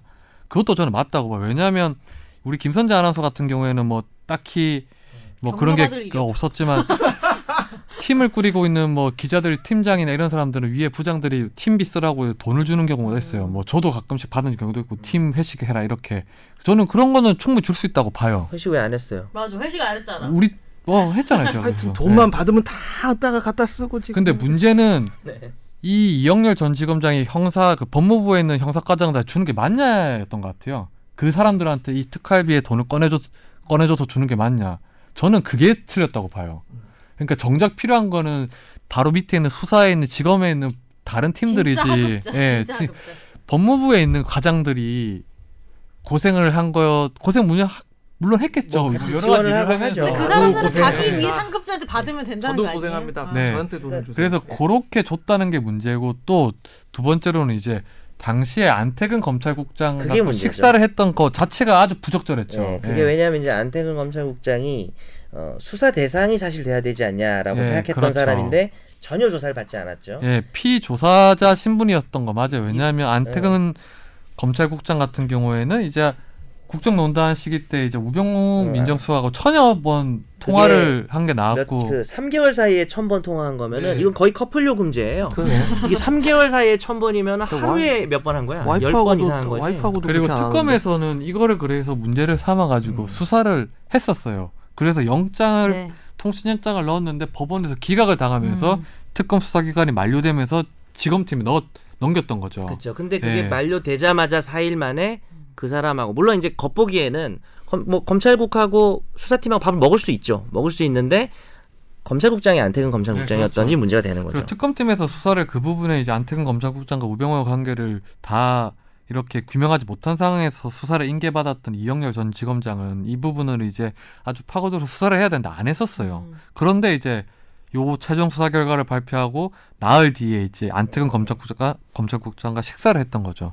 그거는 상당히 부적절하고 사실 범죄가 될 수 있다고 도 네. 그러니까, 봐요. 네. 아니, 그러니까 이 부분인데 그러니까 이 판결이 체크한 부분의 김영란법이 법적으로 어떤가에 대해서는 사실은 지금 자세한 얘기는 안 했지만 무죄가 나올 수도 있다 혹은 나올 수밖에 없다는 입장들인 것 적용하는 같고 게 김영란 법이라면. 근데 사실은 이 식사 자리에서 이렇게 한 행위 자체가 부적절했다는 건 다 동의하는 것 같고 그러면 이거를 다르게 범죄로 처벌할 수 있는 방법에 그래서 대해서 저는 이걸 처음에 기자는- 언론 보도가 나왔을 때 이거를 이제 꼭 김영란법이 아니고 실질적으로 어떤 다른 뭐 관계가 수사기밀 있으니. 유출이든 뭐 이런 게 있었지 음. 않았냐 뭐 이런 걸로 한번 보라고 했는데 아마 없으니까 아, 힘들었겠죠. 네, 수사하기 힘든 나오지 게 않으니까. 예. 김영란법을 적용했던 것 같아요. 그리고 좀 이 과정에서 이제 정권이 새로 나오면서 음. 이제 이영렬 전 지검장과 안태근 검찰국장을 콕콕집콕 집어가지고 이제 감찰이 필요하다고 밝혔었어요 예. 아, 청와대에서 그쵸. 네. 그러다가, 대통령이 직접 예. 그랬죠. 이제 검찰에서 이렇게 김영란법을 적용해서 기소를 했던 것 같아요. 예. 그쵸. 그래서 이 기소 과정에서는 사실 좀 검찰이 무리한 기소였다고 생각할 수도 있, 긴 같아요. 왜 이 법을 적용했냐는 차원에서 무리했다는 거지 이영렬 전 지검장의 행위가 아주 정당하다는 건 아니죠. 그건 아니죠. 예. 우리가 근데 저는 지금- 그런 생각도 드는 게 그 법적인 걸 떠나가지고 누가 네. 누군가한테 100만 원을 준다고 할 때 물론 누구한테는 되게 작은 돈일 수도 있고 적은 돈일 수도 있고 큰 돈일 수도 네, 있는데 저한테는 그건- 세상에 공짜로 100만 원을 음. 그래도 주는 사람이 어디 있어요? 저는 약간 그렇게 생각해. 너무 시- 신뢰가 없는 건지 모르겠는데 뭐 격려든 위로든 간에 정말 아무것도 내가 마음속에 깊은 곳에 단 하나도 바라지 않고 누군가한테 100만 원씩을 준다라는 게 특히 음. 뭐 정상적인 행동은 아닌 것 같아요. 자기 팀 뭐 자기 새끼들한테 주는 거면은 뭐 그나마 어떻게 되는데 음. 또 크로스로 주는 게 음. 되니까 근데 이제 그거는 좀 약간 저희가 오해를 제가 지금까지 경험해봤던 검찰 입, 검찰을 보면 예를 들어서 한 개인한테 100만 원을 주면 부장이든 부장 검사를 주면 절대 개인이 그걸 쉽게 하는 건 못 봤었어요. 음. 이걸 항상 부비로 쓰긴 하더라고요. 그렇죠. 거기다 그래서- 적어놓고 예, 이영렬 지검장도 그런 차원에서 검찰 과장들한테 준 건 맞는 것 같아요. 그거 니네 부비 과 슈킹하다 걸리면 네. 완전 그거는 양아치거든요. 말이 안 되는 거니까 진짜 양아치. 이 판결에서 니네 과에 있는 직원들하고 같이 뭐 경력금을 쓰든지 그런 차원에서 줬을 거예요. 그런 그건. 아, 네. 의미에서 예. 정말 권지훈 기자 대단한 것 같아. 요 그거를 슈킹을 한다는. 예, 게. 뭐 그러게. 그렇죠. 그래갖고 소고기 사 먹을 어, 거 오늘 돼지고기 사 모닝 커피 먹을 먹었어. 예, 그게 부비로 먹은 거 아닙니까? 맞아요, 맞아요. 부비 부비 부비 부비인데 너무. 이게 좋아 이런 거 좋아. 그 그래서 이제 연석이 판결문에 형은 좀 야한 걸로 야한 걸 좋아하는 것 같아요. 지금 부비 방금 부비가 왜 부비 아예. 부비 발언은 이상민 변호사가 먼저 했고요. 저는 그 드립을 놓친 걸 아쉽게 생각하고 0.2초 있습니다. 정도 뒤에 했어요. 그래서 이 판결에서도요 선배 검사가 후배 검사들을 위해서 어떤 공식적인 만찬 자리를 마련하고 뭐 이런 것들이 검찰 조직의 오래된 관례다 뭐 이렇게 인정한 부분도 아니 그, 있긴 있어요. 그러니까 돈으로 안 주고 밥 사주면 되잖아요. 왜 돈으로 주, 그쵸, 주는 뭐, 거야? 또- 또 사주고 돈도 주. 원래 이렇게 다 그 자리에서 이렇게 봉투 하나 나오는 거고 후배들한테는 뭐 줄 수도 아, 있다고 봐요. 너무 아랫사람이라 후배들한테는. 모르나 봐요. 아니 근데 그런 것 같아요. 예를 들어서 김선재 아나운서가 뭐 아나운서 팀장이 돼서 음. 뭐 누구 어떤 소팀이 있어요. 그러면 소팀에 있는 직원들을 다 사주기 어려울 때 그 소팀장한테 돈을 줘서 니네들이 좀 사먹으라고 경력금 차원에서 줄 수도 있는 거잖아요. 그런 차원인 거고 어, 어. 카드 주면 되잖아요. 뭐 카드든 음. 특활비든 그렇게 되는 윗사람 거죠. 음. 노릇의 핵심은 인사권과 돈입니다. 그 두 개를 쥐고 있는 것이 고야의 특징입니다. 누구세요? 톤이 달라지셔가지고. 아니 근데 오늘 그런데 게스트 있나요? 그게 사실 좀 딴 얘기인데 네. 제일 멋있는 거 이제 오셔서 결제하고 가실 때 그냥 떠들지 말고. 현금으로 주거나 뭐 이런 거 말고 그러니까 박 딱 와서 결제만 딱 하고 그러니까 간다. 저는 약간 사실 이런 거는 좀 필요하다고 봐요 검찰 내에서 왜냐면 검사들이 진짜 돈이 없긴 해요 부비 음. 이런 게 없, 어서 자기들 사비를 털어서 내는 건 있는데 그건 맞아요. 그 얘기 좀 저는 합시다. 돈을 주는 것 자체는 문제가 없는데 이렇게 후배들한테 이게 음. 왜 검찰과에 줬냐는 거는 문제예요. 그리고 하필 이 시기에 예. 예, 그게 그래서 문제죠. 당시에 제가 이거를 취재를 하면서 뭐 여러 뭐 서부지검이든 뭐 남부지검이든 북부지검 물어봤었어요. 아 이거 취재했어요. 예, 이게 혹시 뭐 검찰 법무 검찰국에서 검찰국장에 니네 수고했다고 밥 사준 적 있냐? 그랬더니 단 한 번도 없대요.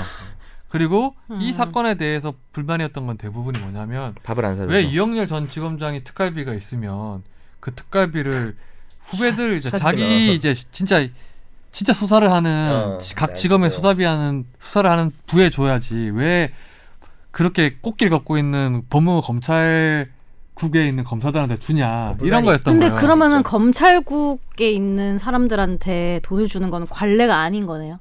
뭐 있긴 있어요. 관례가 아니라고 할 수는 있긴 있어요? 없는데 어. 이렇게 줄 수- 주기는 그 집은, 하는데 그 집은 그거 네. 없어도 잘 사는 집이에요. 아, 왜냐하면 이런 네. 하필 이때. 이런 게 있는 것 같아요. 법무부 검찰국이라고 하면 검사들 중에서 아주 잘 나가는 검사들이 가는 거고. 그러니까 네. 검찰국장이면 법무부 장관 다음이라고 봐도 돼요. 그러니까 그 수사 기관을 감독하는 기관이기 때문에 음. 사실은 뭐 관계가 지금 적절치는 않죠. 이렇게 아, 되는 게. 아, 과천에 있는 검사들이 잘 나가는 검사들이고요. 그러니까, 그러니까 지금 이 사건은 검찰국장이 검찰국이 여기에 대한 감독 기관이고 또 그 검찰국장이 수사 대상에 의문이 있었기 때문에 문제된 거예요, 사실은. 뭐 법무부 검찰국이라는 게 이제 각 지검에서 어떤 수사를 하는지를 이제 취합을 하고 하는 음. 부서이긴 한데 이제는 뭐 그런 기능이 사라졌다긴 하긴 하더라고요 이제 뭐 그렇긴 한데 검찰 사무를 이제 먼저 챙기는 역할로 이제 한정 한정하고 있다고 하는데 아무튼 검찰국장 자리라는 것도 상당히 높은 자리고 차기 검찰총장 향상 거치는 자리라고도 하고 뭐 그랬는데 지금 이거는 이제 이 김영란법을 왜 적용했냐에 대한 문제지 우리가 비판하는 거는 음. 그런 거지 왜 그런 자리를 가진 거는 상당히 잘못되긴 했었죠. 그거는 예. 미론의 여지가 없죠. 네. 이하 부정관이라는 아니 말이 그래서 있죠. 예. 누구한테 뭐 밥 뭐 사주거나 선물하거나 이럴 때 그게 누구든 간에 음. 뭐 친구든 애인이든 간에 돈으로 주면 안 돼요. 선물 밥을 사주던지 뭐 음. 선물을 아, 사주던지 보다 훨씬- 그래야지 딴 얘기가 안 나오지 현금이 오고 가기 시작하면 현금은 항상 좀 딴 느낌이 얘기가 다르죠. 나와. 현금은. 뭐 근데 이게 예를 들어서 여기서 만일에 뭐 이영렬 지검장 150만 원을 줬어요? 그럼 이거는 처그 김영란법으로 처벌이 되는 거예요? 그럴 수 있고 이 판결에 의하면 되겠죠. 아 그래요? 어, 무조건 될 100만 원 수가 넘으면 있죠. 다 안 된다는 거예요? 근데 저는 그래도 안 될 것 같아요. 너도 이 방- 이제- 이 판결 취재 그러면은 봤을 때도. 봉투값을 그리고 100만 원을 줄 때 100만 뭐, 20원 100만 10원 천재인데. 봉투값 봉투값 그 이, 이렇게 줄 때 그 100만 원이나 이런 것들을 할 때 이 우리 이영렬 변호사도 지금 사실 개업 인연 금지인데 어쨌든 이영렬 변호사님이 그런 생각을 했- 했을까요? 안 하고 100만 원이라고 있어요. 하는 게 나 절대 안 하고 이거 있어요. 김영란법 때문에 안 돼. 100만 원. 이렇게 하진 않았을 것 같죠. 근데 김영란법이 예를 들어서 선배가 후배한테 어떤 뭐 부서 부서 활동비든 뭘 주는 그런 것까지 금지를 생각하고 만들었던 법은 아닌 것 같은데 어떠세요? 그런 건 아니죠. 예. 원래 법이 모든 걸 예정하고 만든 네. 건 아닌 건 당연한데 잠깐만요. 그러니까 그건 아니고 그거는 이거는 진짜 좀 목적을 그러니까 항상 이런 게 문제가 될 때 애매했던 그동안 생각하지 않았던 영역에 문제가 등장을 했을 때는 법의 목적하고 예전에 법제처 이제 홈페이지에 들어가 가지고 국회 의원 정보 시스템을 뒤져보면 어떤 케이스를 가정하고 만든 건지를 이제 다 쳐다볼 수가 그렇죠. 있단 말이에요. 그거 검색해서 보더라도 요거는 그거는 아닌 네. 것 같아요. 저는 사실 네. 이걸 보면서 사실 여기서 금지에 문제가 된 거 예를 들어서 뭐 지검장한테 지검장이 이제 떠나가지고 어디 고검장으로 가거나 이럴 때 부장들이 모여가지고 한 100만 원씩 200만 원 모아서 뭘 사준다. 김영, 김영란법은 그걸 하지 말라는 취지였지. 상급자가 후배한테 이제 뭐 부족한 음. 활동비를 써라 이런 거를까지는 금지했던 건 아닌 것 같아요. 예. 음. 그렇긴 해요. 근데 이제 예. 다만 제, 전 약간 좀 생각이 다른 부분 뭐냐면 이게 8조를 보면 1항이 무슨 명목이든 한 번에 100만 원 넘지 마. 절대 안 돼. 요렇게 돼 있어요. 네. 그다음에 2항이 그다음에 이제 직무와 관련되면 네. 대가성이 없어도 그 뭐 1항에서 정한 금액 이하의 금품도 안 된다고 하고 이제 아 사망에 보면은 이제 사망에 보면 예외 사유가 그래서 김영란법을 보면 8조 1항이 100만 원 넘으면 안 되고 2항이 대가성 상관없이 각 정한 금액 안 되고 사망이 예외인데 사망에서 예외들에 해당하면 1, 2항이 다 금지가 안 되는 거죠. 네. 근데 그 예외가 바로 상급자 경력금이죠. 네. 그럼 상급자 경력금의 해석이 중요한데 아까 우리가 사실 그 얘기를 뭐 자세히 안 했는데 상급자 경력금에 해당하게 되면 사실은 100만 원이 넘어도 상관없는 허용되는 가능성이 근데 여기서는 이제 이중의 방어박이 있었던 거죠. 이 판결에서는 상급자 경력금도 되고 분리를 시켜서 100만 원도 안 되고 네. 두 가지 다 언급을 했는데 네, 법원에서는 이번 판결을 두고 일단 100만 원 미만 그 음식값과 현금을 구분한 것뿐만 아니라 요거 자체 이영렬 전 지검장이 100만 원을 준 것 자체도 상급자가 하급자에 준 경력금으로 봤었어요. 그렇죠. 예. 요게 이제 지금 항소가 됐나요? 제가 뭐 기록을 하지 아, 않을까요? 모르겠지만 뭐 당연히 할 것 같긴 네. 한데 항소가 되면 뭐 바뀔 가능성도 없진 않은 것 같아요. 네. 어. 근데 저는 그래도 요거 보면서 이게 무죄가 맞다고 생각했지만 일부 언론에서 보면 뭐 그 뭐 무리한 뭐 수사 뭐 그리고 불명예스러운 일부러 정부에서 불명예스럽게 만들었다 아니면 뭐 이영렬 전 지검장 불명예 벗었다 뭐 이렇게 하는 건 좀 아닌 것 같아요. 잘한 건 아니니까. 예, 이거는 이영렬 전 지검장은 사실 좀 법적인 부끄러운 것과 별개로. 측면이 많아요. 독립운동 안태근 하신 거 네. 검찰국장과 음. 그 부적절한 만남을 가진 것 자체라도 징계 사유는 확실한 것 같아요. 근데 꼭 이런 거 네. 나오면 독립운동한지 알아. 네. 법원에 경의를 표합니다. 한마디 네. 딱 하셨던데. 사실 상당히 상당히 아주 아주 아주 아주 아주 부, 적절한 자리였어요. 제가 봐도 네, 그거는 그거는 예. 변함이 없죠. 뭐 예를 들어서 검찰이 수사했던 사람들 중에 피조사 중에 건 건설업자가 있었어요. 근데 그걸 뭐 무혐의 처리했다고 나흘 뒤에 만난다고 생각해 앞에서요. 그러면 그게 걸리기만 하면 그거는 100% 처벌이죠. 음. 근데 저는 지금 이영렬 전 지검장과 안태근 국장은 그런 관계랑 똑같다고 봐요. 옛날에 네. 범죄와의 전쟁에서 우리 저 그 어데 최씨입니까? 아이고 아니 그리고 사람 되게 많은 사람들이 굳이 할 필요 없는 행동들을 네. 배고박이 우리 해가지고. 최씨야. 저는 그래서 이 두 사람의 만남을 보면서 아 이영렬 전 지검장이 수사본부장으로 있으면서 그 우병우와 안태근 검찰국장 사이의 앞뒤가 전화를 네. 똑같은 그냥 우병우 뭐 민정수석과 우리 검찰국장과의 그냥 만나는 공무적인 통화로만 전제를 하고 이걸 우연히. 봤구나 생각이 들더라고요. 네. 아니, 이게 예를 들어 의심을 하면서 네. 수사를 했었어야 되는데 음. 그런 게 아니라 아예 그냥 그냥 민정수석과 검찰국장의 통상의 전화로 봐서 아예 수사할 의지가 없었구나라는 생각이 네. 들더라고요. 그래서 그거를 좀 느꼈기 때문에 야, 어떻게 그 삼 사람은- 3개월에 3개월에 1000번 맞죠? 3개월 천번에다가 이제 그 후에 이제 연결 영장이 안 나왔다는 이건 거죠. 네. 진짜 100% 사귀는 건데. 사귀었네요. 사귀었어요. 우 안우 커플 지지합니다. 그러니까 사랑할 수 있지. 근데 법조인 되려면은 친구나 애인도 조심해야 될 것 같아요. 우블리, 우블리, 네, 그렇죠. 우병우. 친구를 조심해야 재미없나요? 되는데 왜 여기 와 있을까? 제 얘기 묻혔어요. 네. 아, 청취자 오늘 여러분 이제 사연 보내주세요. 그 정현섭 변호사 얘기가 묻히고 있습니다. 김영란법에 대해서 이제 청탁금지법에 대해서 이제 검사들에게 첫 적용됐던 사례에 대해서 살펴봤는데 뭐 이게 무죄가 나왔다는 무죄가 나왔지만 법적으로는 아주 예. 의미 있는 판결 같습니다. 네 이영렬 전 지검장의 행위가 아주 정당했다고는 보긴 어렵다는 거죠. 네, 네. 그러지 마세요. 예. 다음에 또 수사할 일이 있으면 없겠군요. 네, 김영란법을 두고 최근에 이제 또 개정안이 이제 뭐 통과가 되긴 했는데 음. 어떻게 개정됐나요? 혹시 아시나요? 350에서 355로 바뀌면서 사실상 30, 음, 10이 네. 된 거죠. 구구단이야 예. 뭐야. 근데 이것도 사실 전 좀 모르겠어요. 이게 과연 이렇게 하는 게 맞는지 이게 과연 그런 정말 많은 고민을 하고 한 건지도 그래서 사실 뭐 의심스럽기도 하고 다음 이 시간에는 우리 김영란 전 대법관을 모시고 또 최종 어? 의견에서 남편도 오시죠. 여러 가지 강지원. 의견 들어 남편분도 오세요? 강지원 선생님도 오실 아, 거고요. 네. 그래요? 같이 그 오십니다. 김영란법 개정 네. 우리 관련해서는 김지현 PD는 그때 뭐 하죠? 우리 강지원 이건 선생님. 머니를 마지막 방송을 좀 들으시면 될 것 같아요. 예. 아, 저요? 예. 아 이거 아 이거 제가 뭐- 이건 뭐 제가 다른 밖에 안 듣잖아요. 근데 이건 뭐니 마지막으로 해서 들었어요. 예. 그때 또 정경은 기자가 나오시더라고요. 그러게요. 어쨌든 들어봤는데 되게 그 누구죠? 김범주 기자님? 네. 되게 재밌던데요. 네. 진짜 재밌어요. 아 그러니까 방송할 때랑 다르고 그리고 목소리가 좀 뭐라 같은 남자끼리 얘기도 상관없겠죠. 성희롱 아니겠죠. 목소리가 되게 섹시하더라고요. 그러니까 되게 굵은 목소리도 아닌데 이상입니다. 네. 왜 오늘 그만두는 거죠? 그거 다시 안 하- 그럼 바뀌고 뭐 이건 하나요? 머니 새로운 프로가 시작되나요? 뭐 저것머니 뭐 이런 거 김영란법 하면 안 개정 되나요? 관련돼서는 이건 뭐니 한번 들어보시고요. 오늘 방송은 여기서 마무리하도록 하겠습니다.